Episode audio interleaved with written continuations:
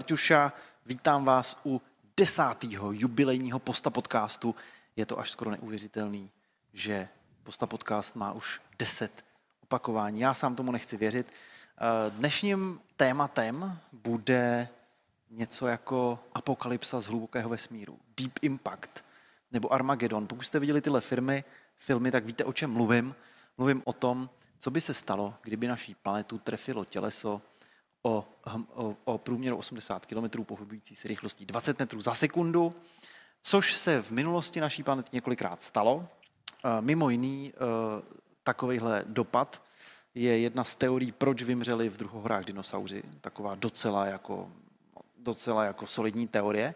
No a my se tady o tom budeme bavit s mým milým hostem, kterým je Ráďa Kellnerová. Ahoj Ráďo. Ahoj. Ráďa je původním povoláním eh, meteoroložka, že jo?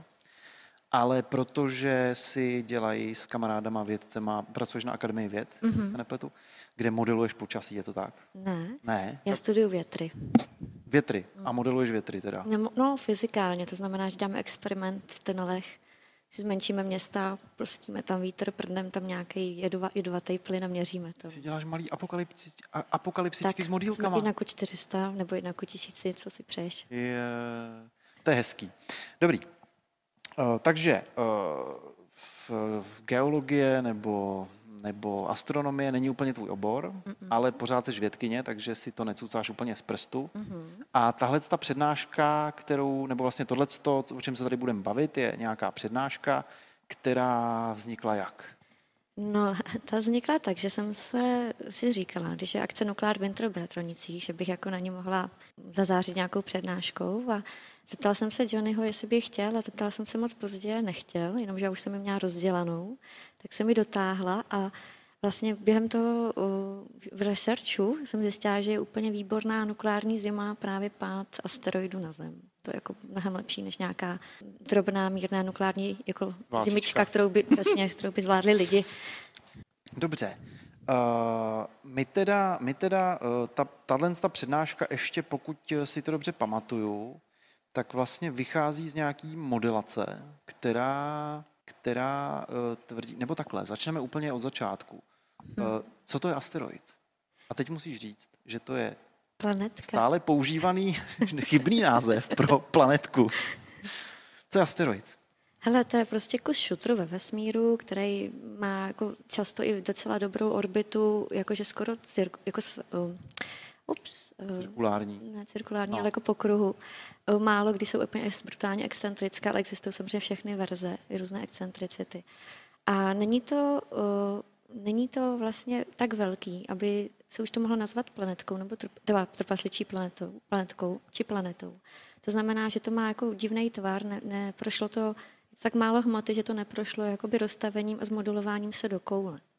Takže normální asteroid je vlastně taková hromada šutrů, která Neforemná, gravitací no. drží prostě pohromadě No. a proto se jim děje to, že se v různých gravitačních polích, třeba u Jupitera nebo Slunce asi moc ne, se jako rozpadají na menší kousky, blbě se na nich přistává, že jo, protože do toho přistaneš, to celý jako se hrkne, rozpadne se to na spoustu menších šutrů a tak dál. No a hlavně rotujou a rotujou, jako, jak jsou prostě, nejsou jako sférické, tak je to masakr. Když to třeba planetky, jako planety, teda takhle, už trpasličí planety a planety, to jsou prostě kruh, jako sférické, to koule, takže jako funguje to, na tom se líp, obecně se to líp sleduje.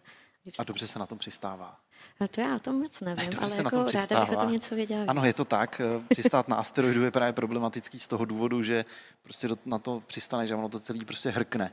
A to byl přesně problém, který měla ta evropská sonda, která letěla k tomu, která přistala na tom asteroidu, že jo, a ona tam nechala nějaký orbitr a ten spustil na provázku opatrně sondu a ta dopadla a pak se asi dva dny vůbec jako neozývala, protože byla v nějaký škarpě, odkaď prostě neměla úhel, nevím přesně. Mm-hmm.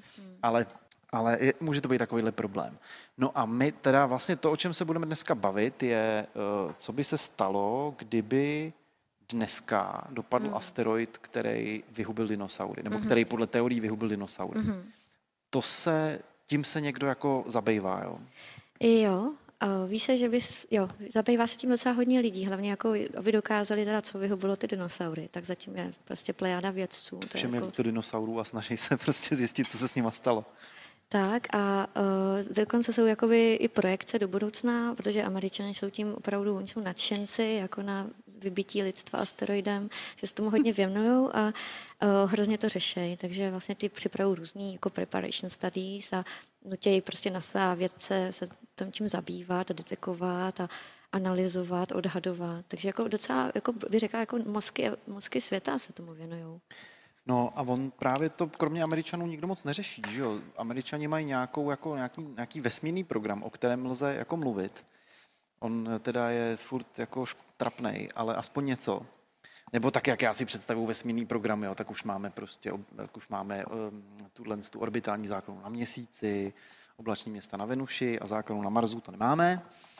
Um, je nějaká mezinárodní stanice ISS a a právě NASA využívá často těch asteroidů k tomu, aby dostala od vlády nějaký peníze. Že jo, říká jim, říká jim, no ale tady jsou tyhle ty jakoby věci a ty tady lítají a kdyby nějaká spadla, tak je to velký špatný a to nechcete. Ono totiž jako docela i dost jako vědců s reputací říká, že je to vlastně nejpravděpodobnější šance, jak, se, jak zahynem. Že pokud se jako neodstřelíme my sami dřív, tak opravdu nás ten asteroid jako u nás 100% trefí, jenom nevíme kdy. A je to docela dost pravděpodobný, že někdy v budoucnu to bude jako ta konečná. Takže se to bere, že je to jenom otázka času.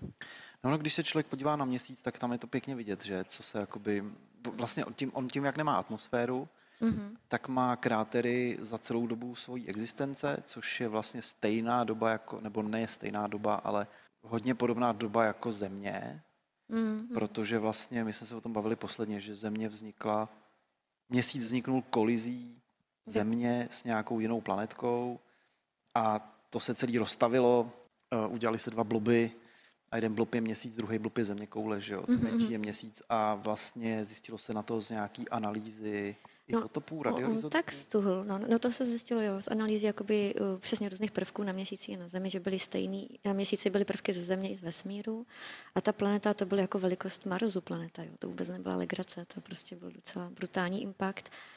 A ještě jsem chtěla říct, že jak jsi zmínil ty krátery, tak uh, právě uh, Eh, nejvíc jako měsíc je bombardovaný z takzvaného pozdního těžkého bombardování a o tom se i budeme bavit dneska. Jako na tom právě i vykážu, nebo vám vysvětlím, kde se to vzalo, to pozdní těžké okay. bombardování. Dobře, tak uh, pojďme se teda vrátit dlouho, dlouho do minulosti, několik miliard let. Mm-hmm, na začátek. A říct si, začátek. kde se teda ty asteroidy vzaly, nebo jak jako vznikly v naší sluneční soustavě. Mm-hmm. Proč je tady tolik bordelů? No, přesně. Říká se tomu vesmírný bordel. Je přesně tak. Tak já začnu úplně od začátku. Ta, to, co vím, je, že vemte si, že existoval ve vesmíru v nějakých hmoty. Už je to jsme jako po nějakou dobu po velkém třesku a existují kaše, které se tam prostě tak různě motají. A když během blízkosti nějaké tahle kaše jako vybuchla supernova a rotující supernova, tak ona předala po tom výbuchu část té rotující energie té kaše. A ta kaše začala rotovat taky což ji sploštilo do takzvaného protoplanetárního disku, nebo takové polívky. A v tom se motalo strašně moc plynů, většinou plyny, bylo to většinou vypařený všechno. A on, když jsem disk ještě jako sploštil, tak se šíleně zahřál, až teprve potom začal tuhnout. A tuhl jako různýma způsoby, že prostě jako klasicky kondenzoval nebo spáry rovnou dopodoval nějakých maličkých krystalků a ty krystalky se jako nahřívaly od sluníčka UVčkem, začaly mít elektrostatický náboj a začaly se přitahovat a vznikly jaký první zrníčka. No a co je tam pak divný, je to, že uh, najednou nevíme jak, prostě se ukázal nějaký flashlight brutální, který to všechno rozstavil. A ty zrníčka se stuhly do takzvaných jako chondrulí, které jsou naprosto perfektně, stoprocentně izotropní. Znamená, jsou naprosto symetrický do všech, podle všech os. A ty putují... perfektní kuličky naprosto perfektní kuličky, jako boží kuličky a ty putují vesmírem a jsou to takzvaný stavební základ, jako základní stavební kameny vesmíru. A ty se potom nějak prostě různýma srážkama i gravitačním přitahováním propojovaly do větších a větších objektů až jakoby planetek a pak zvaných planetesimal. Co je akorát zajímavé, ještě ohledně té kaše, tak ve chvíli, kdy vlastně uprostřed toho disku začala vznikat slunce, byla nějaká mladá hvězda a ta začala zářit a vydávat teplo. A to teplo jako odhodilo všechny lehké plyny, jako vodík a tak, odhodilo do zádu. A vlastně skoro v každé sluneční soustavě je, že má tak těžký, jako ty roky, taky ty skalnatý planetky máte uprostřed vnitřním systému. A ledový obry nebo ledové planety máte vně. A to je právě daný tím, že vlastně ten plyn, vodní pár je lehký a vlastně za těch x miliard let oddriftoval někam dopryč. No a u nás je to teda Merkur, Venuše, Země, Mars, A jsou ty konec. kameny. No, no, no. A pak Jupiter, Uran, Neptun a ne Pluto, protože to není planeta. Saturn. Jsou, jsou plynný obři, že jo, jsou většinou větší a, a proto se v budoucí skolonizované sluneční soustavě bude těžit ty plyny na těch plynných obrech a, a, a, a šutry se budou těžit v pásu asteroidů, ne na planetách. Na Venuši se možná bude těžit a tam dost a dost. A to je jedno. Mm-hmm. Takže máme, máme ty, to máme teda planety, dobře, ale kde se vzali teda ty malí hajzlici? No a teďka ještě, ještě, ještě vrátím, vlastně představte si ten disk, že v něm vzniknou, začnou ty pl- planety si máli vznikat a oni jako jak tam rotují kolem toho zárodečního slunce, tak vyzobávají ten bordel. A oni vlastně ten, oni to fakt vyčistějí a toho, těch asteroidů nebo je, je začne být strašně málo. Ale potom zač, začnou některé ty planetky, jako i tím svým gravitačním, prostě, že se začnou gravitačně na sebe působit, začnou vytrhávat ze svých orbit a strážet se. A vznikají jakoby roztříštěný uh, asteroidy, jako začne se to zase zaplňovat tím běncem, prostě těma odpadkama. No a uh, co je zajímavé u nás, naší sluneční soustavě, je, že vlastně my máme docela vyčištěno i ten vnitřní pás, až jakoby po Mars. Ale potom je mezi Marsem a Jupiterem je takový, je jednak trošku vzdálenost a jednak Jupiter je nej, nejgra, jako nejtěžší objekt našeho vesmíru po teda našeho slun- slunečního uh, systému po slunci. Jinak uh, vlastně dá se říct, že když na to podíváš z dálky, tak celý náš solární systém tvoří slunce, protože on tvoří No, 98 Já jsem, no, jo, přesně. že- to dá se zanedbat ten zbytek. podstatě, Jupiter no. má 2% No, no, no. a zbytek sluneční soustavy má nic. No, tak takže, Takže- ten Jupiter je hrozně velký a on vlastně jako roztrhal všechny ty pokusy planetek, které se mezi Marsem a Jupiterem snažili vyrobit. A nedovolili jim vůbec se usadit a vlastně vytvořit ty plantesimály a zase dojít k tomu vyzobání v tom okruhu. Takže on je, jak je furt, roztrhává. A zároveň jako na svý vlastní orbitě má takzvaný trojany, který taky nedovolí, aby se sformovali do něčeho většího a furt roztrhává. Takže tam máme takový takzvaný hlavní pás asteroidů. No. A ty trojáni ty jsou teda v Lagrangeově bodu, že jo, na, na té jeho orbitě kousek před ním a kousek za ním a tam se jakoby drží a nějak se tam chrujou a prostě to. A on taky, on taky žere asteroidy, že jo, a komety. No, no žere, on, on dělá takovou věc, že když jsou vlastně v rámci na tom main beltu, v tom hlavním pásu, uh, tam nejsou ty asteroidy na, naskládány jako homogenně, ale jsou, jsou tam díry. Někde prostě jsou a někde nejsou. A díry jsou v těch oblastech, ve kterých ta orbita má jako celočíselný poměry ve vztahu k orbitě Jupitera. To znamená, že třeba Jupiter to oběhne dvakrát a ta planetka třeba sedmkrát za tu samou dobu. A prostě on jí to jako udělá, on to na ní hodí gravitační disturbanci a vystřelí to někam. Takže ten Jupiter z tady toho main beltu těží ty odstřelovací planetky a posílá je do vesmíru i dovnitř k slunci i ven. A Uh, bylo zajímavé, že se právě přemýšlelo, když se měřili uh, asteroidy, které dopadly na Zem, nebo No. meteority, které dopadly na Zem, tak oni putovali ve vesmíru jako hrozně dlouho a ne, ne, ne, nemohlo se to vysvětlit tím, že jako se prostě náhodou ocitli na té rezonanční orbitě a ten, ten Jupiter je teda jako vybouchnul ven a dopadli na Zem. To, na to byli hrozně starý, takže se nakonec se ukázalo, že to ještě je složitější, že všechny ty asteroidy v tom pásu, že no. oni vlastně lehce driftují, protože se zahřívají od sluníčka. A to jim způsobuje jako jaký propel, jakože jim to dělá takový pohon. A oni maličko se posouvají a vždycky jednou za čas nějaká dojde do nějakého rezonančního pásu a šup je vystřelená. Jakože ty fotony, co se odra, nebo ty, ty hmm. vysoko, vysokoenergetické částice ze slunečního větru, vlastně, z který vyzařuje slunce, je trošku jakoby posouvají mm-hmm. Mhm, to je nějaký a, ten a jim tu orbitální dráhu a oni se někam prostě jako A vystřelí. oni časem vždycky dojdou do ty rezonanční ty a Jupiter je někam pošle. Takže vlastně ten belt je permanentní zásobárna jako munice pro Jupiter nás tady jako trápit. A dlouho mu nedojde, že jo, ta munice. ještě. Nedojde mu, a to ještě není jako všechna munice, toho je, toho je víc. No. No a teda jenom, eh, jenom ještě pak se může přimotat do naší sluneční soustavy úplně jako cizinec, že jo, ten jako se byl, na, nebo nevím, jestli o tom chceš mluvit a ne, ne, nenarušuj ti flow, ale No, ještě se vrátím, že ono ti cizinci, ono jako asi se nemusí nazývat přímo cizinci, ale jako za naším, za Plutem, nebo spíš za tím uh, Neptunem.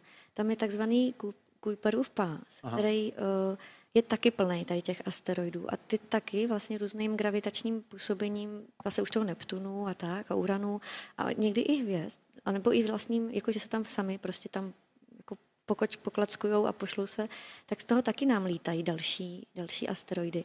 A dokonce ještě je zatím jako další zdroj, a tomu se, to se nazývá Ortův oblak, což je jako mimochodem hrozně krásný název pro film. A to je taky vlastně zdroj komet, který, který jsou jako dlouhodobý, že prostě ta, ta jejich recyklace, než tam znova doletí, je aspoň 200 let.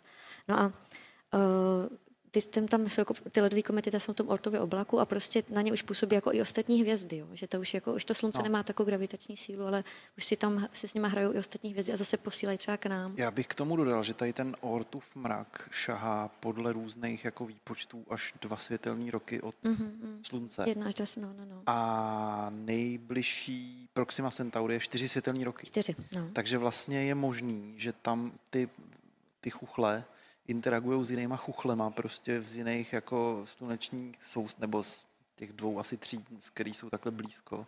Asi ona jenom o Proxima je takhle blízko. Tak jenom Proxima Centauri je blízko, ale to nevadí, ono to má vliv, jako i tak ona se no. s tím jako No ale co jsem, co jsem chtěl říct o tom cizincovi, tak teď konc přece nedávno se zachytila Oumuamua. Aha, ta interstellární asteroid, no. Ta, ta, se zjistila, že teda s tou energií, kterou má, tak jako rozhodně jako přiletěla mm-hmm. jako z mhm. jiného toho.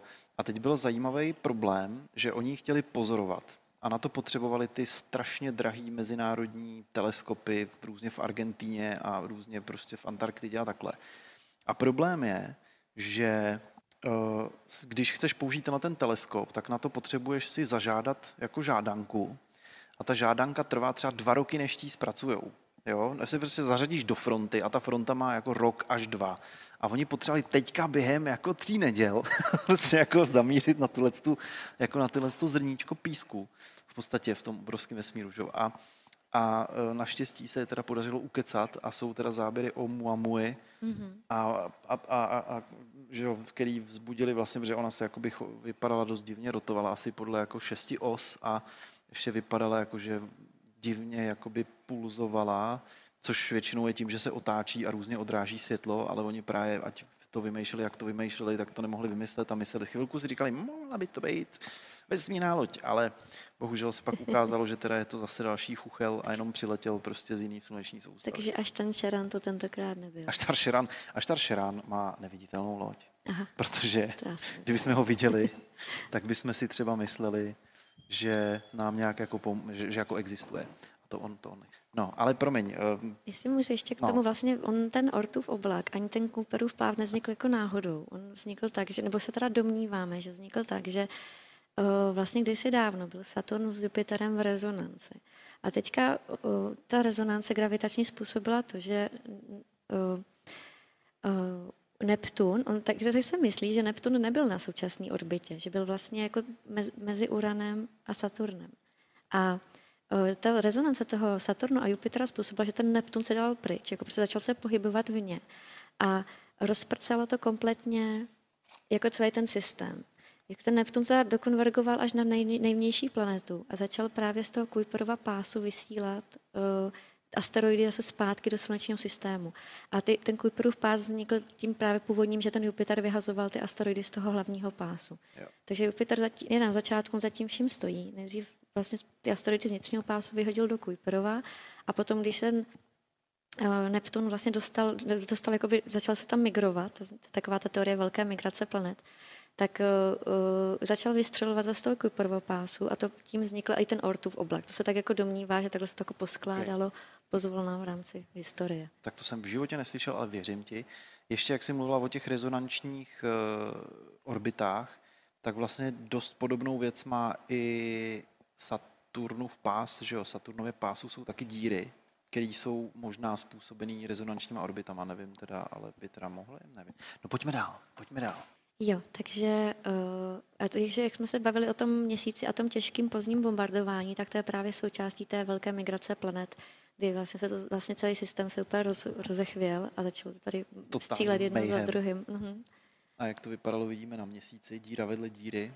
A asi to takhle vypadalo i na Zemi, že jo? akorát, že Země potom získala atmosféru a, a počasí a zerodovala se prostě na takovou, že i ten, že i ten eh, čikšlupský impaktor mm. vlastně není moc už jako vidět. Že jo? A Verdefortův kráter vůbec největší prostě kráter objevený je mm. velmi špatně. Krásně je vidět ten v té Arizoně. Mm-hmm. Ten má asi jenom 200 metrů, takže to je takový prcík ale je u toho turistická, je u toho prostě turistický hostl a když tam přijedeš, tak je to oplocený, zaplatíš lístek a jdeš se na to podívat. A pro je to úplně epický boží, protože to je takový, jako že jdeš jako do kopečka po rovince a najednou prostě bom a před tebou díra 200, 200 metrová a kulatá a hrozně hluboká.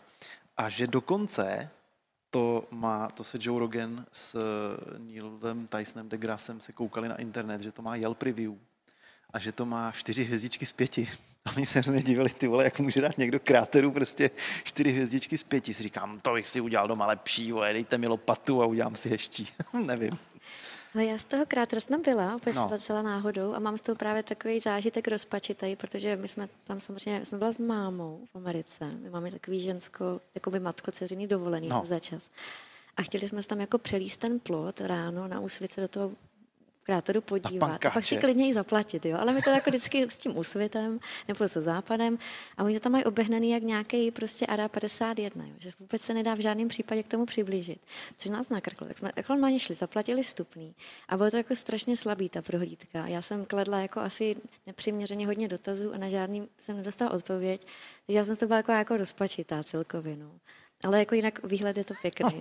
Asi po tobě chtěli, aby si prostě držela hubu, udělala si selfiečko a vypadla, že jo? jo. Za těch, kolik to stálo vlastně? Ale určitě 10, třeba 20, 22 dolarů. No. Tak za to by ti mohli aspoň říct jako nějaký... Aspoň, no, no přesně. no. Takže Ortovo mračno, velk, velk, velké bombardování a už se dostaneme k tomu Čikšulubskému impaktoru, nebo ještě budeme chvilku řešit asteroidy. Ještě máme různý jakoby typy, že? Těch... Já teda uh, vlastně co my řešíme jako na Zemi je to, který se dostanou blízko Zemi, jako ty Earth Object. A ty se jmenují NEO nebo NEA, proto jestli se říká jako objekt nebo asteroidy. A ty vlastně detekuje hodně ta NASA, celý život, no, ty američani to dělali vlastně nejvíc, plus teďka se k tomu přidali ostatní, nebo Evropské agentura, ale vlastně je to hodně založeno na observaci jako z Ameriky. A je to už docela bytelný program, který za spoustu let jako vydetekoval opravdu jako 100 tisíce asteroidů. A na obrázku je právě vidět uh, ten hlavní pás jako v oranžovém. Tam je prostě ta, tam smrš těch toho, toho bince. A to, co je modrý, to jsou ty near air object, kterých je prostě, dejme tomu, třeba 300 tisíc asi, jo, odhadovaných. A to jsou ty, který do nás teoreticky můžou drcnout, protože se pohybují ve stejné vzdálenosti od Slunce jako Země. Oni se přiblíží na 30% vzdálenosti, jako 1,3 astronomických jednotek se přiblíží k Zemi. Takže jo. pořád je tam ještě strašná rezerva, ale prostě detekují se, kdyby náhodou udělali jako bordel, tak... Ono ještě tady, kdo teda vidí ten obrázek, tak eh, to vypadá jako, že to je hrozný mračno, ale vždycky všechny sci-fi, například Hvězdní války, mají as- oblaky asteroidů hrozně špatně, protože se prostě takhle vyhejbáš šutrům, děláš takový slalom mezi šutrama a ve skutečnosti pás asteroidů, když jsi v pásu asteroidů, sedíš na nějakém asteroidu a koukáš na oblohu, tak jednou za dva dny zhruba vidíš nějakou jako rychle se pohybující hvězdičku, která rychle zmizí. A to je všechno. To je prostě tohleto mračno. No, Takže jako žádný velký slalom, žádný velký slalom se neděje. No, ale v pořád jsou jich teda jako tisíce až miliony těch asteroidů, že celkově. A, a tyhle, ty, tyhle ty near Earth objects teda detekuje, detekujeme proto, aby NASA dostávala peníze, aby mohla strašit kongres a taky, aby věděla, že máme 10 let nebo 5 let do totálního zničení naší planety, Já. když na to přijde. Já řekla hlavně, že rádi strašej, všichni věci hrozně rádi strašej, že vlastně klimatologie a tak, to je taková rutina. Eh, ještě jsem se chtěla vyjádřit něčemu, ale co je zároveň zajímavé, je, že vlastně třeba v eh, Atakamě je takový ten úplně brutální systém mikrovlných radarů, který eh, detekují vlastně asteroidy blízko Zemi, ale je to proto, kdyby, prostě, kdyby lítali šatly nebo když je nějaká právě jako nějaký hvězdný program, tak oni opravdu musí kontrolovat, aby ten aby to ISS nebo prostě, nebo cokoliv, aby nějaký ty hvězdný objekty nesestřelil asteroid. Takže vlastně Akorát, je to jednou za no. x dní, ale pořád to představuje nějaký ale riziko. To se, to se jako bavíme o malých, daleko menších kamenech, než je 80 km v průměru. Určitě. Bavíme o prostě, Oni... Ono jakoby i pitomá zátka od piva, když by letěla 20 km za sekundu a potkala se s ISS, tak je to velký špatný, že jo? A, a ISS vlastně existuje něco, čemu se říká mikrometeory, to znamená věc, která je velká jako špendlíková hlavička a, a třeba menší. A, a ta ISS vlastně zažila několik kolizí tady s těma těma věcma, jenže na, protože je to tak mrňavoučký, tak to jako má energii, udělá to tam někde díru, nevím, jestli jim tam něco zapíská, oni přiběhnou prostě s gafou, zalepí prostě a objednají si ze země koule jako nový panel, že to jako není nic strašného, jo. ale ale samozřejmě těch satelitů už je na oběžné dráze tolik, že je potřeba tohleto sledovat, aby se prostě nenarušila GPS, která by narušila, která když by se narušila, tak to naruší záchranářské služby, dopravu letadel, námořních lodí. Mm-hmm. Nemohli byste si objednat prostě debilitu za 3 dolary prostě z Číny, protože by neměla jak přijet, když to trošku přeženu. A samozřejmě armáda má ráda, když ta GPS funguje, protože když už si ji postavila a navádí to všechny ty rakety a všechny ty jednotky, tak jako nechceš, aby, nechceš, aby, uh, aby to nefungovalo, že existuje teď Space Force, američani vymysleli Space Force proto, že Rusáci si dokončili svoji vlastní gps Číňani si dokončili svoji vlastní gps a najednou ta gps jejich a všechny ty satelity jsou zranitelný, protože už je jako nikdo nepotřebuje. V podstatě to jako přeženu. Jo? Takže Space Force je proto, aby chránila uh, chránila tyhle ty asety, který má americká armáda, americké soukromé společnosti ve vesmíru a které jsou jako dost podstatný pro fungování jako infrastruktury. Nejenom americký, ale i naší. Ale když by teda jako by Číňani řekli, zničíme teďka prostě jako gps což asi neudělají, ale kdyby si řekli, že to udělají, tak eh, a nějak se jim podařilo ty satelity sestřelit tak, aniž by způsobili tu kaskádu, že, že jeden satelit se rozbije, rozbije všechny další satelity a už nikdo se nikdy na oběžnou dráhu nepodívá, tak eh, by mohli říct, no ale vlastně to nevadí, máme tady prostě gps Teď teda nevím, jestli Číňani mají svoji vlastně, ale Rusáci mají určitě GLONASS a Evropská unie, Evropská vesmírná agentura má Galileo, že jo. Mm-hmm. Takže, ale Evropská unie je hodná, ta nikomu nic ničit nebude, kromě uh, národní identity. Takže Já jsem chtěla říct, že doufám, no. že všichni astronauti ve vesmíru mají za obrovské zásoby ruského lepidla, který, kancelářského ruského lepidla, který se osvědčilo, neboť jestli znáš tu kauzu, že vlastně najednou na IS začal klesat tlak a došlo k úniku. No, zjistil si, že tam díra kterou prostě ten technik, který vyvrtal nějaký panel kdysi na zemi, tak vyvrtal špatně a pak se mu to jako nechtělo nějak ozlašovat. tak to zalepil kancelářským rapidlem a to vydrželo úplně neskutečně mnoho let jako funkční v tom vesmíru, kde jsou úplně nejbrutálnější jako myslitelné podmínky. Takže tyhle lepidla, já doufám, že jich má jako tuny a to na mě to všechno vyřešejí. Jo, tak to nebudeme se bavit o ruském vesmírném programu, protože to je na vlastní jako díl podcastu. Uh, Jo, já se vrátím ještě k tomu, no, co ta NASA teda jako ví, o kolik, jako, kolik vlastně čísílek, nebo kolik těch uh, drobečků tam běhá. Takže pokud bychom vzali menší než 40 metrů, tak těch je prostě opravdu stovky tisíc, tím, že oni mají detekované 14 tisíc, což je docela málo. A uh, ještě je vždycky problém tady s těma prckama, že oni je nedokážou najít dřív než pár dní před úderem. A vlastně jenom tak, jenom, aby jsme se tak srovnali, jenom třeba ten Čeljabinský měl 17 metrů, jo? takže když je to 40 metrů, tak to už jako dokáže jako po, pěkně polechtat nějaký město. A teď jenom Čeljabinský meteor, pokud máte možnost, najděte si na YouTube Čeljabinsk meteor video a to byl teda 17-metrová věc, která se rozpadla nad povrchem, víceméně vytvořil, byl to bolit, to znamená, že zazářil jako oslebující září. Všichni si řekli, kámo, co to je, vyběhli k oknu a pak to, pak to vlastně explodovalo ještě v atmosféře nějak mm-hmm. jo, a mhm. vytvořilo to tlakovou vlnu, která ty lidi zase hodila prostě na druhou stranu místnosti a dopadlo to do nějakého jezera. Zbytek, asi 200 kilový zbytek dopadl do nějakého jezera a ty Rusové díky tomu, že eh, mají skorumpovanou vládu a každý má na autě kameru, aby ho nemohli natáhnout policajti, tak mají spoustu, spoustu krásných záběrů, který vypadají, je, to je hezký světýlko, a bum, z rána. Takže to udělalo docela mayhem, zranilo to několik tisíc. No, 1500 lidí muselo no. vyhledat nemocnici a 7000 budov to byl prostě jenom jako pořezaný od nějakých skleněných střepů nebo prostě si bouchnul do hlavy nebo do lokte nebo něco. Takže docela brutus. No a těch je teda No, 300 tisíc odhadem. Uh-huh, uh-huh. A těch 14, o 14 tisících víme.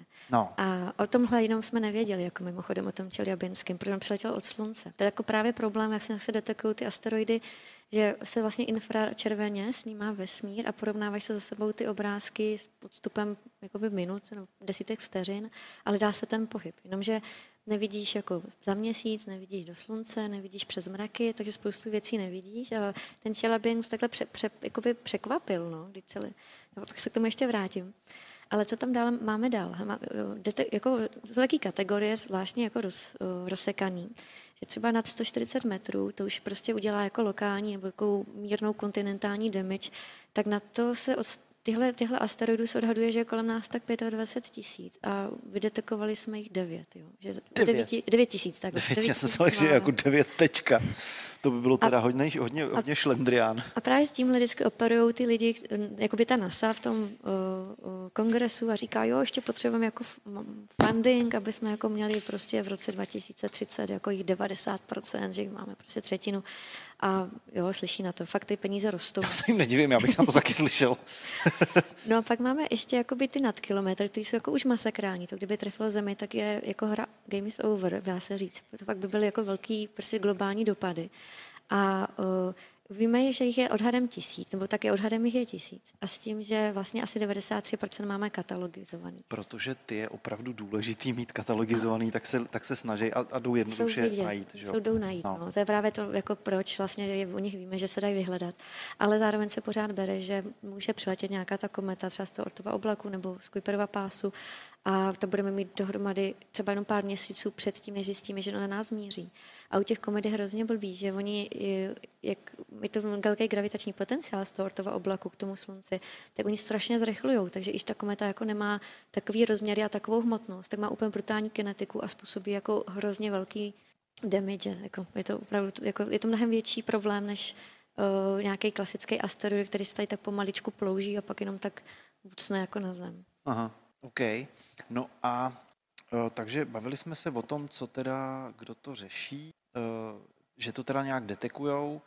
Víme, co se třeba jako s tím bude dát dělat, kdo asteroid nadetekuje? No, uh, problém právě je, že oni zjistili, že potřebují hrozně moc času, že se potřebuje jako roky, jako třeba pět, deset let, aby dokázala vyvinout všechny potřebné systémy obraný a i ty rakety, které by to tam vynesly. Vůbec jako vymyslet technicky tu strategii dát do, do sebe. Jo. A NASA je, oni ví, že vlastně, když mají papír, projekt na papíře do posledního vypuštění, to trvá čtyři roky. Takže vlastně třeba, kdybychom dva roky dopředu věděli, že nějaký problém, tak, tak jako máme Čau. problém. No. Tak se musí hodně zamakat. Musí se jako hodně zamakat. No a, no a projekt na papíře znamená, máme to celý prostě jako nadizajnovaný, jo? Máme to celý jakoby vymyšlený a řešíme už jenom problémy, které zjistíme při výrobě. Mhm. A teďka, takže oni, jako, oni jsou nějaký takový teoretický strategie, jak se s těma asteroidama poprat. Uh, my jsme se tom, jako jsou taky vtipný, jo, že některý jsou zajímavý, klasicky, některý jsou jako Armageddon typu, že prostě nukleární nálož a tím, tím se dodá moment nějaký, nebo jako lidi si myslí, že se to jako může rozstřelit a ten asteroid se rozpadne na menší kousky a ty neškodně zhoří v atmosféře. Ale problém je, že když je to větší než 35 metrů, takovýhle kousek, tak už nezhoří neškodně v atmosféře. Jo? Že jako po 35 ještě jo, ale na 30, to je jako cca. No a nikdy nevíš, jak se ti to tam rozstřelí, ten asteroid. Takže to je jako hrozně risky varianta. A je, jsou elegantnější, hezčí varianty, takový jako zajímavější dokonce. A my jsme se, myslím, zmiňovali jednou ten uh, gravitační atraktor, který No. by pomocí nějaké jako těžké vesmírné lodě prostě by se tak jako zvláštně obíhal na boku toho asteroidíku a pomaličku ten asteroidík posouvával jako by o centimetr za vteřinu nebo milimetr za vteřinu mimo tu kolizní dráhu s planetou. Protože my, když tohle uděláme třeba čtyři roky dopředu, tak ten impuls může být hrozně malý, aby se už jako netrefila ta planetka z naší zemí. Nebo se přemýšlelo, že by se třeba nastříkala nějaká část eh, na světlo, na světlou barvu a tím by se zmenšil ten York efekt, právě ten pohon od sluníčka Aha. a tudíž by vlastně zase ten moment chyběl a už by se jako nesrazil ten asteroid se zemí. A různý legrace, že by se tam jako zavrtala že se mi odbouchl kráter a do toho by se taky dala nějaká taková malá nukleární nálož a ta by fungovala jako zase nějaký pohon, který by maličko oddriftoval ten. Většinou se jako pracuje s těma jemnýma metodama i s laserem, že by se nahřál povrch a zase by se dodal impuls Že poslat tam, poslat tam plešatýho dementa s bombou, aby tam jako zavrtal a celý se to jako rozpadlo, není dobrý No, řešení. to je úplně to nejblbější řešení ve skutečnosti. No. A na to ani nemáme prostě prostředky, no. to je fakt jenom No, jako špatníci. No a jenom k tomu obrázku, který lidi vidí, tak tam se můžou podívat, jako jaký jsou asi odhadované počty. Ta červená čára říká, kolik je jako těch kousků, že prostě vidíte, že kolem 10 metrů je tam 100 milionů kusů. A o, ta modrá čára říká, jako jaký je procento, kolik už se objevilo. A vidíte tam ten Chelyabinsk a Tungusko zaznamenaný. A potom ten desetikilometrový, který zabil ty dinosaury a tam je, že jsme objevili jako 100%. No a tak, tak jsme objevili tak, že nás prostě jako, Jo. jako chytli.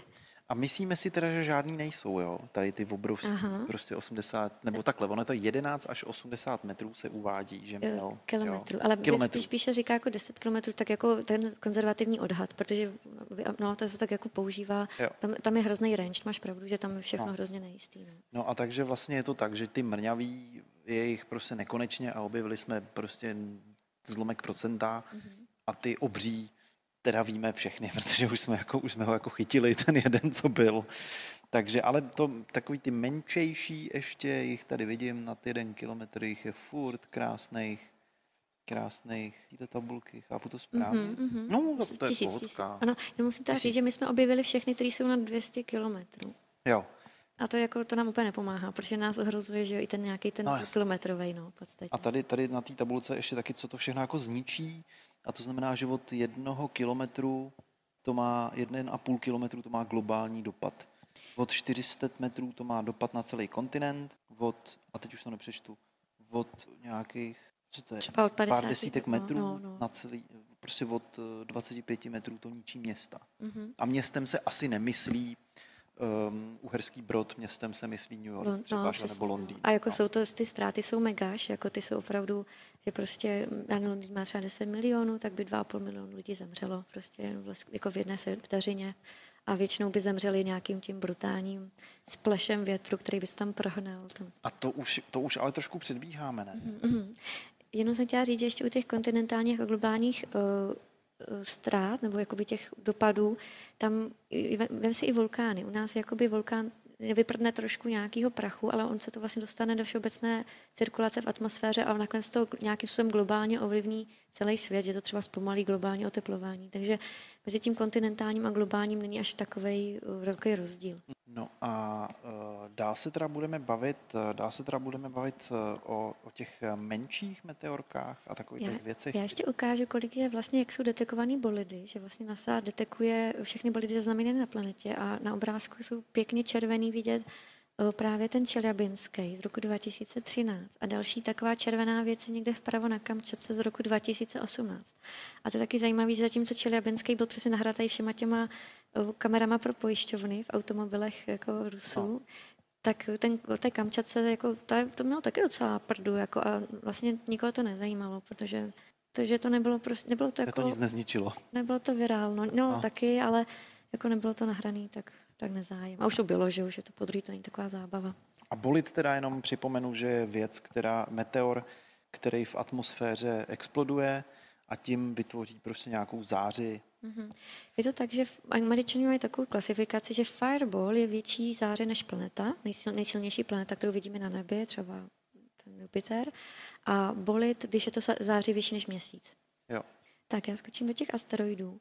A vlastně tímhle jsme se potkali, jako tady na naší planetě, zase jako tady s Čeliabinským a tím tunguským asteroidem. Eh, Ty byly taky zajímavý. Třeba ten Čeliabinský, ten fakt jako vlastně nebyl, nebyl, mal, nebyl velký, ale jak překvapil. Oni totiž v té době vlastně všichni sledovali asteroid, který měl asi 40 metrů a který měl dělat blízký průlet a všech, celá ta ves- vesmírná jako NASA komunita to sledovala, bylo to mediálně pokrytý. A najednou jako, on jako proletěl a najednou prásk a nad Ruskem tohle.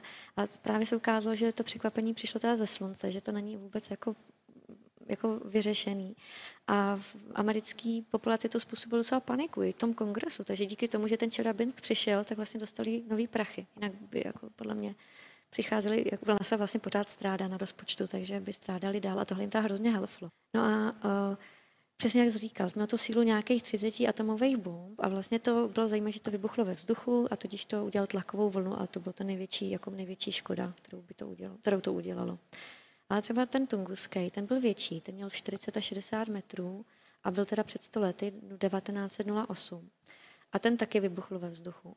S tím, že ten měl vlastně mnohem větší sílu, tak jako řádově kolem 2000 atomových bomb a zničil 2000 km čtvereční. Takže oni, když to přepočítali, že kdyby tohle padlo na New York, tak by bylo zase jako x milionů lidí mrtvých. Úplně by to bylo jako strašně kalamitní. No a za mě teda bylo vtipný, že jak to bylo v roce 1908, tak ono, my jsme se vlastně dohadovali o tom, jestli bylo možné to vidět nebo nebylo. Nicméně, ono to vidět jako muselo být, protože eh, Rusové si řekli, tak moment, co se to tam stalo? A poslali tam expedici a té expedici trvalo několik, nevím jestli měsíců nebo let, Let. než se tam jako dostala. Takže oni přišli do pokáceného lesa, který už se jakoby uh, dorůstal jako zpátky a říkali si, hm, dobrý, tak to asi jsem tady nechtěl být, když, to jsem, když se to tady stalo. Ale asi dlouho se jako nevědělo, co to vůbec jako bylo, ne? Než se Oni přišlo na to, že to byl mete, meteor, tak... eh, No, ale oni Rusové jsou takový odbojní, oni pořád mají nějaký teorie, že to nebyl vlastně meteor. Ani nechcou, aby se to nazývalo jako tunguský meteorit, oni prostě říkají nějaký nejasný objekt, ani ne z vesmíru, jo. Oni jsou takový jako, oni jsou taky rebelo, no, oni jsou taky vědečtí rebelové, jako podle mě na všech úrovních v podstatě, i třeba v mém oboru jsou takový. Aha. No a že globální změna klimatu neexistuje. taky a podobně. Ale i v té turbulenci, já dělám turbulence a tornáda, tak a tam taky mají své vlastní teorie a po, po, takový podivuhodný články a je to strašně zajímavé. rozumějí, oni tomu vždycky rozumějí líp než všichni. Tam vlastně u toho Tungusky, tam ten člověk, který se o to zajímal, tak šel třikrát a zajímavý bylo, že když tam přišel, tak s ním vlastně ty místní třeba vůbec nechtěli mluvit, jo, že on s nikdy nic nedostal, což bylo jako hrozně, jako to je hrozně frustrující, že se tam vleče nějaký chlapík do té totální jako prostě middle of No, nowhere. Protože ty jsi tu tam. musela celou přejít, že jo? Když, nebo část, No. velkou část, musela taky nám dopluješ po moři a zbytek prostě dojdeš. A ale oni to třeba vzdali na začátku, no, protože to bylo tak No. drsný pro ně, že se otočili a řekli si, že na to serem No. a prostě jdem domů. Nechám se žrat medvědem a komárama. A pak tam došli po druhý a oni s nimi nikdo se nechtěl bavit a to je jako hrozný. No. Ale potom nakonec z toho něco jako zešlo, nějaký výstupy a pak to začalo zajímat jako víc lidí. No. Celkově. Ale my jsme tady přemýšleli, jestli je možné, aby v, aby v Londýně konkrétně vlastně měli zář několik dní potom dopadu na nebi. A mě napadla taková hrozně spekulativní teorie právě v souvislosti s tím, co se teďka děje na nebi. A teďka na nebi jsou vidět noční svítící oblaka. To jsou oblaka v 80 kilometrech. A vždycky podvečer a ráno jsou vidět. A je to takový jako krásný stříbrný, mm, takový cirusovitý, vláknitý relief na nebi, který je jako magický poměrně. A není to samozřejmě zahlednout, ale teďka je dobré období. No a uh, vlastně se ví, že uh, oni vznikají z kosmického prachu a ty asteroidy jako zanášejí do atmosféry mrtě kosmického prachu, když jak se odpořují po cestě. Takže uh, vlastně tenhle meteorit určitě vlastně ve stratosféře a mezosféře, kde jsou tady ty noční svítící oblaka, tam něco zanes. A je možný, že potom právě ty Londýnani viděli výrazný noční svítící oblaka jako na sever od sebe. No. Jinak uh, záře prý na nebi byla tak velká, že v Ázii, což zase není tak daleko od té oblasti Tunguska, to je kousek v podstatě, říkali, že si o půlnoci mohli číst. Ale to no. jsou takové jako zvěsti, no, to se hrozně špatně kontroluje. Ale jsou záznamy z Londýna, já nevím, z Moskvy, z Petrohradu, jako seismologický, že opravdu jako došlo nějaký seismologický aktivitě tím dopadem. No a pak teda, pak teda my, jsme se, my jsme se bavili ještě o, uh, jo, a teď už se dostáváme teda k Čikšu, Čikšulu. Čikšulupskému impaktoru, to znamená kráteru, který je nejlepší současná hypotéza pro vyhnutí, mm-hmm. který vlastně způsobil uh, spoustu, spoustu jako bezprostředních i dlouhodobých jevů. A Čistý hell. jak se vlastně, jak se vlastně na tenhle ten kráter přišlo? Protože on je 65 milionů let starý. Eh, Původně byl eh, na pevnině, ale teď je, ne, původně byl pod mořem celý, teďka je částečně na pevnině, částečně v moři a je už jako dost zerodovaný. Tak jak se na něj vlastně přišlo? No, přišlo se na něho vlastně geologickým průzkumem pro, o, pro o, ropné společnosti, což je možná, vlastně možná i To účasta úsměvné. budoucnosti, no, ale to asi bude do budoucna takhle normální. Aha. A našli ho podle gravitačních anomálí a vlastně, když viděli ty koncentrické kruhy, tak jim došlo, že prostě je to nějaký fakt výrazný impact nebo kráter, který je hledaný. Protože oni vě- vědci eh, věděli, že existuje vrstvička jako úplně všude po světě, kde jsou právě nějaký jakoby jednotný artefakty, které jako odpovídají tomu, že nejspíš sraz, Zemi srazil nějaký asteroid. Aha. Ale nemohli najít ten kráter, který by tomu odpovídal a tenhle tomu teda odpovídal. Tím se uzavřelo zase nějaký desetiletý bádání, jako co se tam stálo, jako co se vůbec na té planetě jako odehrálo. No a Uh, na obrázku právě vidět, na pravém obrázku je vidět ten, ten záznam z těch gravitačních anomálí. Tam takhle, co je červená, to je jako hodně strmej, uh, strmej svah a co je jakoby modrá, to je právě hřeben toho svahu. A na levé pak vidět numerická simulace, jak to vypadá. Takže takhle nějak našli jako pozůstatek toho kráteru. A uh, uh, chtěla jsem ještě říct, že kdyby takový věc spadl jako dneska, kdyby to fakt těch desetikilometrová potvůrka dopadla na nás, tak my do poslední chvíle bychom nevěděli, kam přesně dopadne. Věděli bychom třeba dva roky, že se na nás řítí, ale až třeba dva, tři týdny předtím bychom věděli, že to přesně dopadne jako do toho, na ten Yucatán. Takže vlastně člověk by tak musel stát u letecké společnosti jako u okýnka, bych doporučovala. A opravdu, jakmile to ohlásej, tak okamžitě se vzít první letadlo a odletět jako na, ne na protilehlej konec planety, ale někam do dvou třetin daleko jako od toho dopadu. A kdo to zaváhá, tak jako nežere, protože pak ten kontinent je celý úplně totálně ovlivněný a už něho není úniku, nedá se tomu jako utíct, protože to jsou jako tisíce kilometrů vliv jako destruktivních sil, který tam proletějí mm-hmm. při dopadu. A kolik takových podobných a, a um, kráterů vlastně existuje? No, není jich málo. Na obrázku jsou nějaký vidět a jako výrazný jsou, ten Chicxulub, ten je zelený výrazný, ale nejstarší a vlastně největší, jakoby oficiálně, je ten v Redeford v Jižní Africe. A ten je teda dva miliardy let starý a už je taky takový jako nejasný, ale dá se pořád ještě podle těch anomálí zjistit. A další, zase třetí největší, nebo asi největší je úplně ten Sudbody. Oni totiž ty, ty velikosti nejsou úplně jasné, je tam nějaký range, takže oni se tak trošku jako mezi sebou soutěžej, ale mění se to lehoučce. Takže máme tady jakoby tři velké dopady, krátery, ten Sudbury, Chicxulub a Vredefort. A oni jsou i v Austrálii, ten je taky strašně starý. A zajímavý je třeba ten ruský Popigaj, který, kterým nejspíš došlo k, k tvorbě diamantů, jak se ten uhlík stlačil po dopadu tak tam Rusové tvrdí, že to právě, jako, že tam jsou naležiště diamantů a vlastně to těžej. A jako není to vlastně vůbec špatný podnikatelský projekt, uh, vyhledat ty... Aha, když dopadne meteor, koupit si prostě tam tu díru po něm. No, říct, ten Baring třeba... Za pár milionů let no. budu prachatej. No teď třeba ten Baring v té Arizoně, on si myslel, že tam bude nějaký hrozný nález železa, tak to koupil a začal tam to železo hledat a žádný nenašel. To železo tam jako nějak vyvtavený do toho povrchu a jak on furt kopal, kopal a nic. No. Takže si myslel, že to je jako bezhodnotná země, ale nakonec se to jako turisticky prokázalo jako zlatý důl, protože opravdu je to jeden z nádherných kráterů na planetě Zemi, který je přístupný a je to jako uprostřed, to uprostřed rovný krajiny, je to jako moc hezký. No. A on nakonec erodoval, protože je teda v poušti. Je mladý, on není tak starý. Jo. Tak a uh, podíváme se, uh, podíváme se už teďka, co by se teda fakt jako stalo, kdyby ten čik, kdyby prostě na ten Yucatán teď přilít, ten 10 kilometrů velký šutr. Takže ono zajímavé je, že vlastně vůbec není důležité, jestli dopadne do moře nebo na pevninu, protože se vypaří 11 kilometrů, nebo by se vypařilo takováhle vrstva hmoty, a oceán má v průměru 4 kilometry, takže stejně tam máte ještě 7 kilometrů pevniny. A ten, vlastně to, jak ten, ten, ten šutr letí a stlačuje ten vzduch, strašně ho zahřívá, pak to celý exploduje, tak to, to, ty teploty dosáhnou veli, vlastně jako hodnoty třeba 100 000 stupňů Celsia. A všechno se vypaří, úplně komplet všechno, všechny, jako skály, voda, všechno jde do vzduchu a obrovská tona materiálu se vyvrhne. No a vznikne takzvaný jako windblast, že prostě od toho místa se šíří větrná smrš, která jako by se zjistilo, když se dělala simulace, že ta zabije ty lidi a zvířata jako první. A v podstatě 75% všech fatalití, které budou, vznikne tady v těch prvních vteřinách tím windblastem, tím porivem, jako který je úplně zničující, který lidem rozdrtí plíce.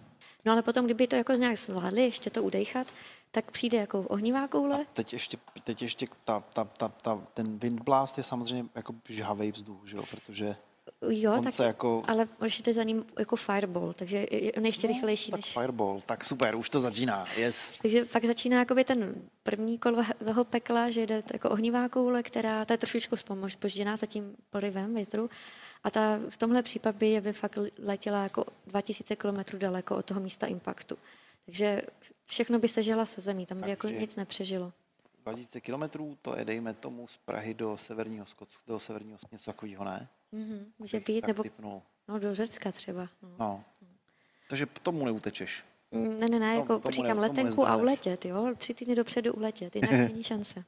No Dobrá. A další věc, která by nastala, a to je... Mega tsunami. Jo, je to tady. Takže jak byl, ono totiž, jak to spadlo do vody, tak to vytvořilo tsunami. A ono v té době ještě ten uh, Yucatán byl jako ponořený, takže to spadlo do hlubší vody. A zjistilo se, že i čím hlubší voda, tím větší průser, i tím větší tsunami, jako nejenom v té Americe, ale i po celé Evropě. No a uh, já zkusím pustit videa, jak to vypadá, jak to, jak to tsunami vypadá, uh, když se provede teda 65 milionů let nazad. Takže no, neposlouchá mě. Nevadí. Tsunami je prostě hustý. Tsunami dosáhne vejšky několik až jakože desítek tak já to... metrů. Já jsem se možná tak spotila ruce, že mi odmítá obrazovka na mě reagovat. No, Nevím. máš taky spocený. Jo, možná se nám úplně rozbil tablet, tak eh, zkusíme takový trik. No ale to tsunami teda, Jak to zapnout?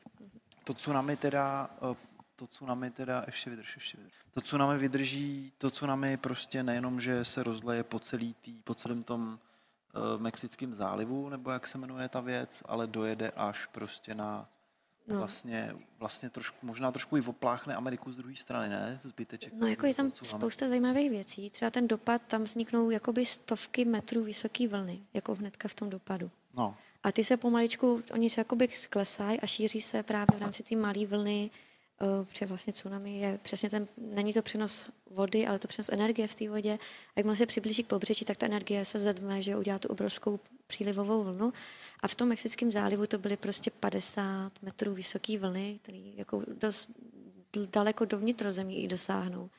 No a potom, jak to šlo dál jako k Americe, k Floridě, tak to kleslo na nějakých, já nevím, 20, 10 a potom třeba do New Yorku, kdyby New York byl tam, kde je teďka, tak po pěti hodinách by tam vylítla šestimetrová vlna, která by ten New York fakt jako slušně zatopila pořád a fakt by, ještě by ho slušně rozbila. No a po deseti hodinách by to cestovalo do Evropy a tam by to jako pár metrů vlastně tsunami udělalo taky. Takže pobřeží, pobřeží nou, to, jako, to není dobrý místo na koukání na uh, ty krásy, které se na nebi stanou při dopadu asteroidu. No ale stejně jako ve válce s mloky, my tady v naší české kotlině bychom asi si neužili. Sem se taky mloci dostali až jako poslední. Četla si Vášku z mloky? Nečetla. No, Až tak- bude audio, tak si poslech. no, tak, eh, takže, takže megatsunami, krásný. Ale, Ale je- ještě hezčí pak je, že tím, jak se vlastně vystřelí strašně moc věcí do atmosféry, tak ona to, to plazma kompletně zionizuje atmosféru a je v ní hrozně moc volných elektronů a vznikne po celé planetě nádherná po, o, polární záře, která by byla vidět i v tropech, což je jako teďka nemožný v současnosti. Ale o, ta vlastně bude jako překrásná podívaná, ale zároveň by jako pár vteřin po tom, po tom dopadu proběhlo EMP vlna. Ele- Elektromagnetic puls by proběhl po celém globu a všechno, všechny čipy by prostě vypnul. A čím delší jako obvody by to mělo, tím by to bylo jako okamžitější a horší. a to jako v pohodě, protože prepper přece ví, že má mít takovou tu baterku na kličku, Tam a že ten má či- mít ano, petrolejku a že má mít zásoby benzínu a že nemá mít auto, který má v sobě počítač, který ho musí nastartovat. A tak, takže, te, takže prepper v České republice je furt ještě v pohodě. Kouká se na polární záři a říká si, to je super, že jsem se nepřestěhoval, že jsem nejel do Mexika na dovolenou. Prepad vlastně asi kouká na ty samé dokumenty jako já. A- No, ale ono mu, my mu rychle zkazíme radost, že jo? No, ještě chviličku má šanci. Jako, Ještě že chvilku tak se může jako pár desítek, jo, pár desítek musím kochat, protože vlastně během desítek minut a hodin se vyprodukují obrovský oblačnost, oblaka prachu, na který se naváže voda, způsobí to prostě jako bouře, který se budou posouvat po, po gloubu a bude z nich padat takzvaný sulfurický déšť, protože tady vlastně ten, eh, to místo, kam asteroid narazil na tom Yucatánu, tam je hodně síry v té zemi.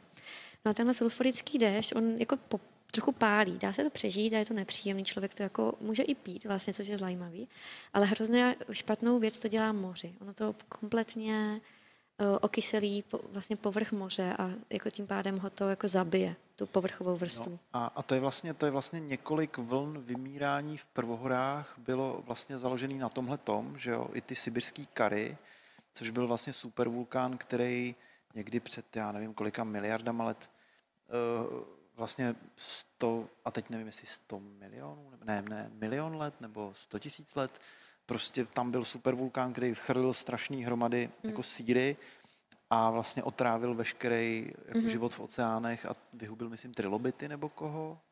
Nebo tyhle, ty, tyhle ty věci, takže to jako není sranda. A my to vlastně děláme teďka taky jako lidstvo, akorát, si- že to děláme malinko a pomalinku. My to neděláme sírou, a děláme to oxidem uhličitým, že si vlastně okyselujeme oceány, ale neděláme to pomalinku. My už je 30% okysel, kyselější, než byl. Ono to v tom jo. pH, no, ono to v tom pH, on to logaritmická škála, tak to nevypadá.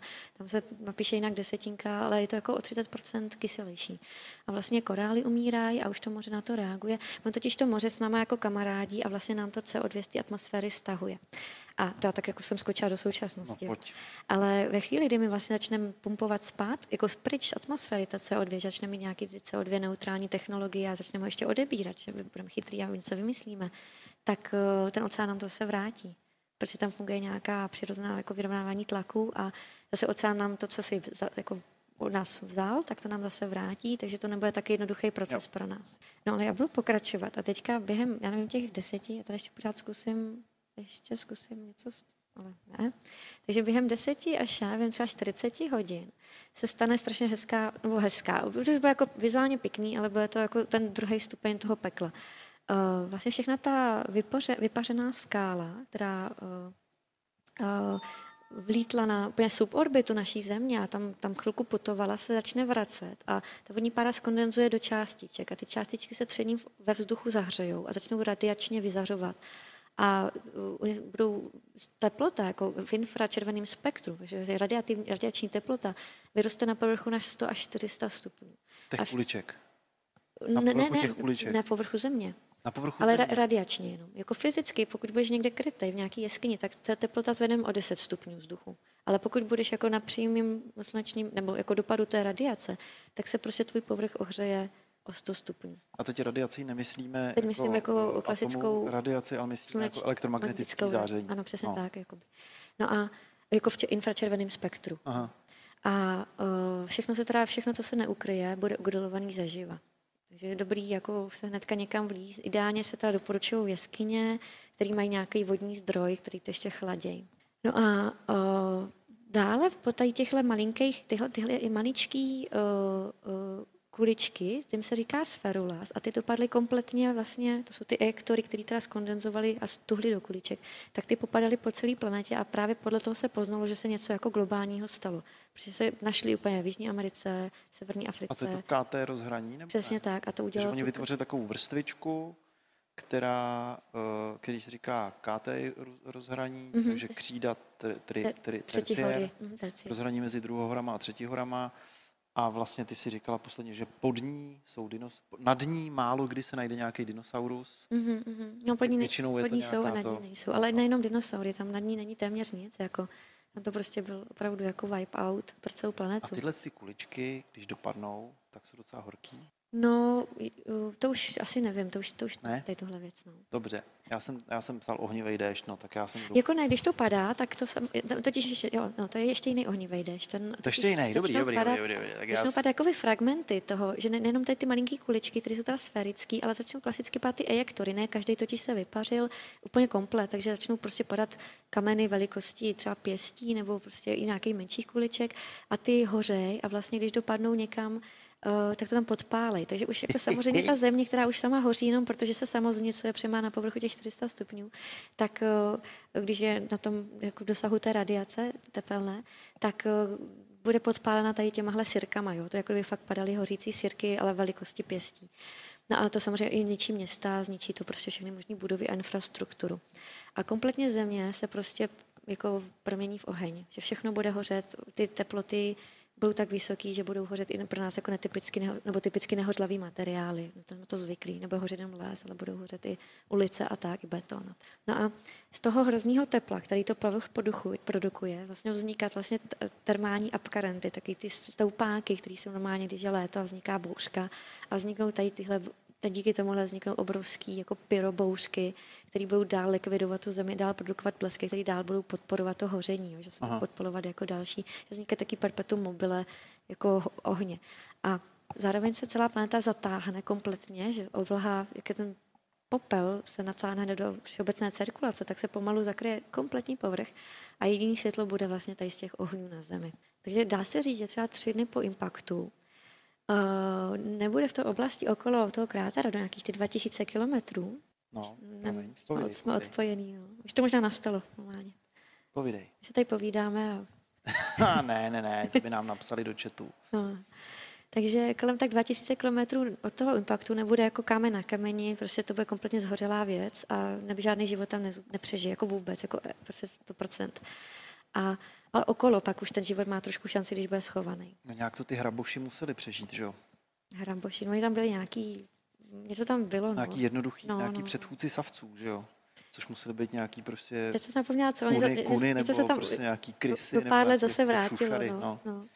Ale vlastně, jak se zbavil o té geologii, jo, o těch No. vulkánech, tak eh, právě vlastně jediný, co je rychlejší, nebo podobně rychlý jako ty ejektory, který teda letějí prostě x kilometrů za sekundu, na té suborbitě a pak se vrátí do atmosféry, tak jsou seismické vlny. A oni se z toho místa jako rozšířejí úplně, jako, fakt jako, takový, jako taková turbulence prostě povrchu. A většinou se sejdou v antipodálním jako protilehlým místě a tam způsobí šílený zemětřesení, což je v tuhle chvíli jako Nový Zéland nebo něco takového. Takže právě v téhle oblasti Nový Zéland byl jako známý i tím, že přesně tam měl šílený poháry, že tam bylo velký zemětřesení a že to docela schytal jako v té době, před těma 65 Aha. milionama let. No a vzniknou teda všude jako zemětřesení, jakoby posuvy půdy, které vyvolají dajsi tsunami, takže ono se to šíří eh, jako kaskádovitě, že ta celá země je prostě jako úplně nalomená, jako úplně má, je fakt jako na, na dně nebo na hraně. Rozpraská se jak vajíčko. No a zajímavé ještě, co se třeba stalo, to mě vůbec nenapadlo, to, o tom se doložili věci v Kanadě, že jak ta zemětřesení probíhalo, tak se v řekách a v rybníkách vytvořila stojatá vlna, která vyhodila vlastně uh, živočichy, vodní živočichy a ty, protože ten život z té vodě vyhodila mnohem, mnohem vyvýšenější místa a ty pak tak byly nalezeny jako geologama. A říká se tomu, uh, teď jsem to zapomněla, vzpomenu si, ale říká se tomu tak speciálně právě uh, tsunamita se tomu snad říká. Že vlastně, to povyhazuje. Ale stoj, stojatou vlnou, jakože máš prostě uzlovej máš stojatý vlnění, tak úplně stejně ta voda začala jako vybrovat uh, v rybníkách. Okay. No a tak jsme se dostali do bodu, kdy kompletně slunce jako zakrytý. Vlastně není žádný sluneční záření neprojde na zem, vůbec nic a začne všechno umírat. A vlastně kitky a všechny jako rostliny umřou do pár týdnů. To je, to je jako taky jasný.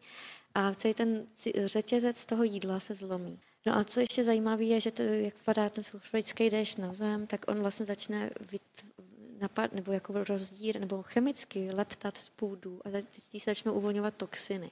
Takže se to ještě trošičku jako stoxičtící, to naše pěkné prostředí. A v tuhle chvíli opravdu jako třeba 80% života mrtvého, ale ještě furt něco žije. A tak do 14 dnů po tom impaktu už jako všechny ty rostliny vlastně to vzdají a vyhodí takzvaný sprout, co to říká anglicky, a česky je to klíček. Vlastně no. vše, celá země zbělí miliardama klíčků, jak se ty ty poslední energie v kořínkách rostlin pokusí ještě dát šanci, přesně tak, poslední jako záhul, který, který tomu dá, je klíčky. A klíčky jsou zvyklí, že chvilku nemají světlo. Takže oni vydrží zase týden, dva, tři. A pak, když to evidentně nikam nejde dál, tak všechny zase umřou. A celá země, když to chcípne, tak celá země se pokryje houbama. A takhle i našli, protože houby žerou tady ty organické materiály, takže mají pré na chviličku. A nepotřebují světlo? Houby nepotřebují světlo, takže vlastně i té KT bandry vrstvě bylo, pod tím bylo hrozně moc semen a hrozně moc jako kostiček a tak a nad ním byly jenom houby, mm-hmm. jinak nic jiného. No a potom ty houby ale sežerou všechno, co měli a, ne, a dojde to, takže taky jako zase začnou mít problémy.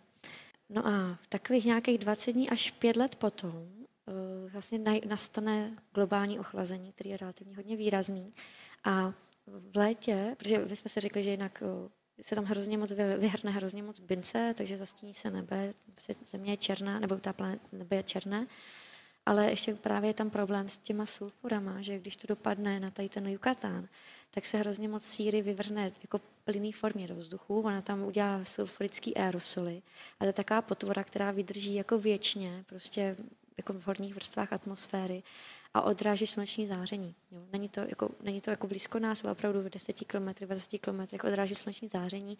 A ten efekt, který by normálně byl způsobený jenom prachem, prach prostě po čtyřech měsících třeba depoduje a je klid, jo. A upliví se sluníčko a jsi dobrý. Čtyři měsíce je dobrý, to dá člověk. Ale eh, ten, eh, ta síra způsobí, že ten chlad bude pět let.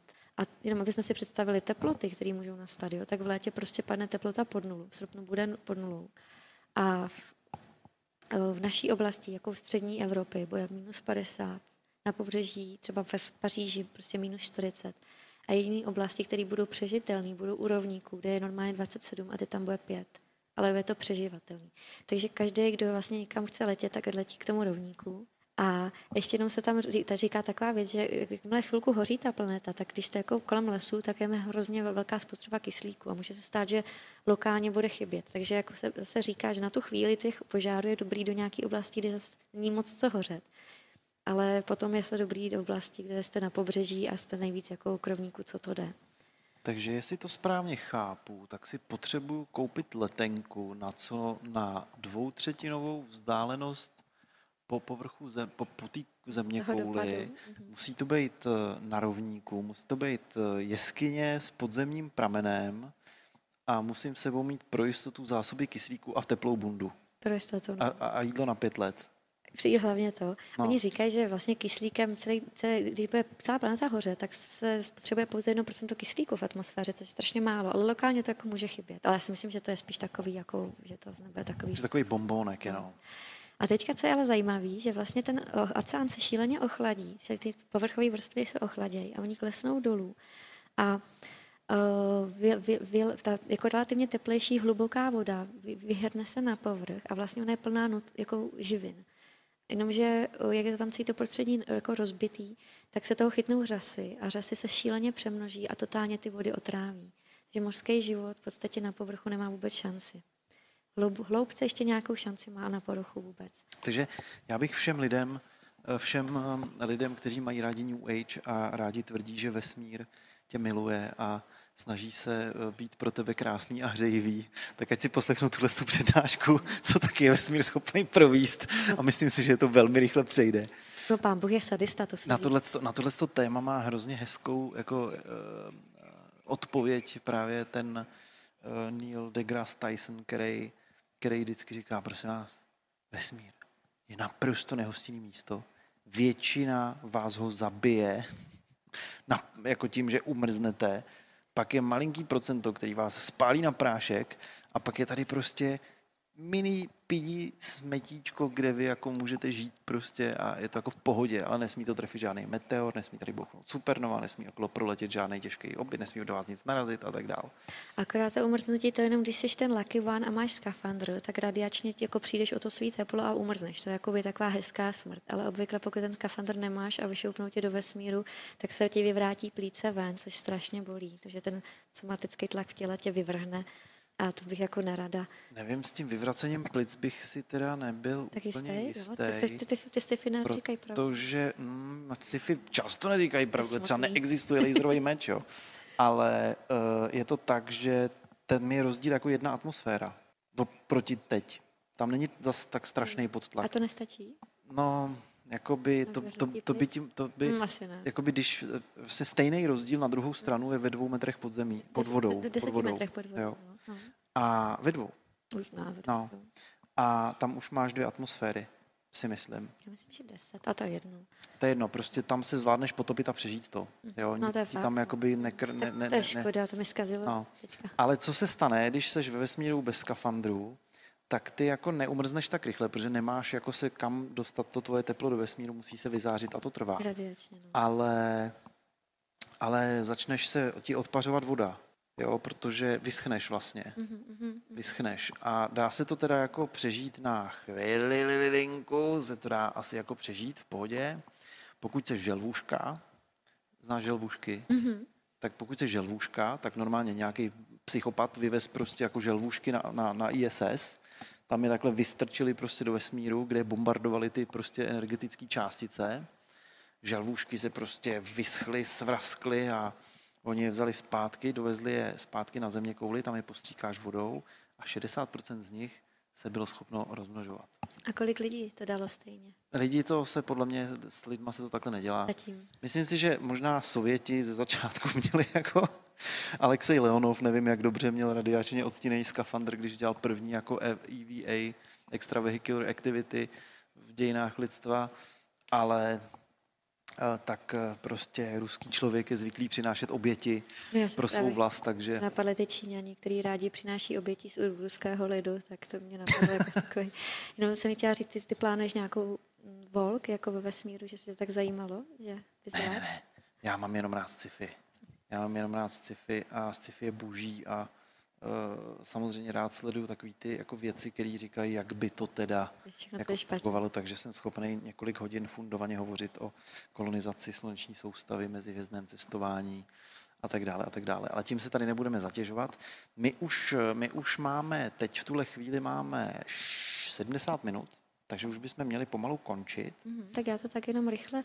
Já jsem chtěla říct, že jsme zapomněli ještě na jednu takovou, uh, takovou smetánku, že vlastně tím, že se strašně zvýší rozdíl v teplotě mezi polama a prvníkem, tak se objeví na planetě Zemi běžně větry ve, jako s rychlostí 100 metrů za sekundu. Takže kdo by se nudil, tak si může, Může jako, pouštět draka. nebo, popa, nebo lítat po, lítat po oceánu s plachetnicí. No a teďka, co po těch pěti letech, jo? Tam vlastně, takže jsme na konci globálního ochlazení, který je teda docela brutální a samozřejmě fakt sejme 90% organismů, ale po pěti letech, kdy už i ten blbej sulfát, ty sulfáty jako by depodujou, tak se vlastně ukáže, že uh, asteroid vždycky vymrští horniny, které jsou bohatý na uhlík. A jak to všechno hoří a vůbec jako ty plazmatický výboj a všechno to takový horko, horkoteplotní, tak ten uhlík se spojí se vzduchem a tvoří oxid uhličitý, takže vytvoří skleníkový plyny, takže vznikne obrovský globální oteplování, který trvá 100 tisíc let. A jak na to přišli? A oni to zkoušeli jako najít nějaký stop po globálním oteplování. A přišli na to z takzvaného experimentu s rybíma troskama, to je taky zvláštní slovo rybí trosky. A to jsou opravdu rozšmalcované rybí kostičky, které vlastně uh, mají v sobě záznam, kolik o, o počtu kyslíku, který do nich vstoupil v době tvoření rybiček. Ta rybička roste, tak ona vlastně, to je takový rychlej moment a ona takhle funguje jako takový geologický snapshot, že vlastně ty víš, jaká byla teplota, když ta rybička vznikla. A ukázalo se, že po tom dopadu byly, bylo o 5 stupňů teple. No a vznikl problém, protože oni zároveň měřili, kolik teda bylo asi CO2 ve vzduchu jakoby, jaká byla ta koncentrace oxidu, oxidu uhličitého. A zjistilo se, že jeden, jenom jeden vědec přišel s tím, že by měla být pětkrát vyšší než to původní. Původní měla nějakých 350 až 500. Oni měli o trošku teplejší klima než my, máme těch 400. No a jako ppm, ale oni jako myslí, že by měli dělat 2500, dejme tomu, jo, pětkrát víc.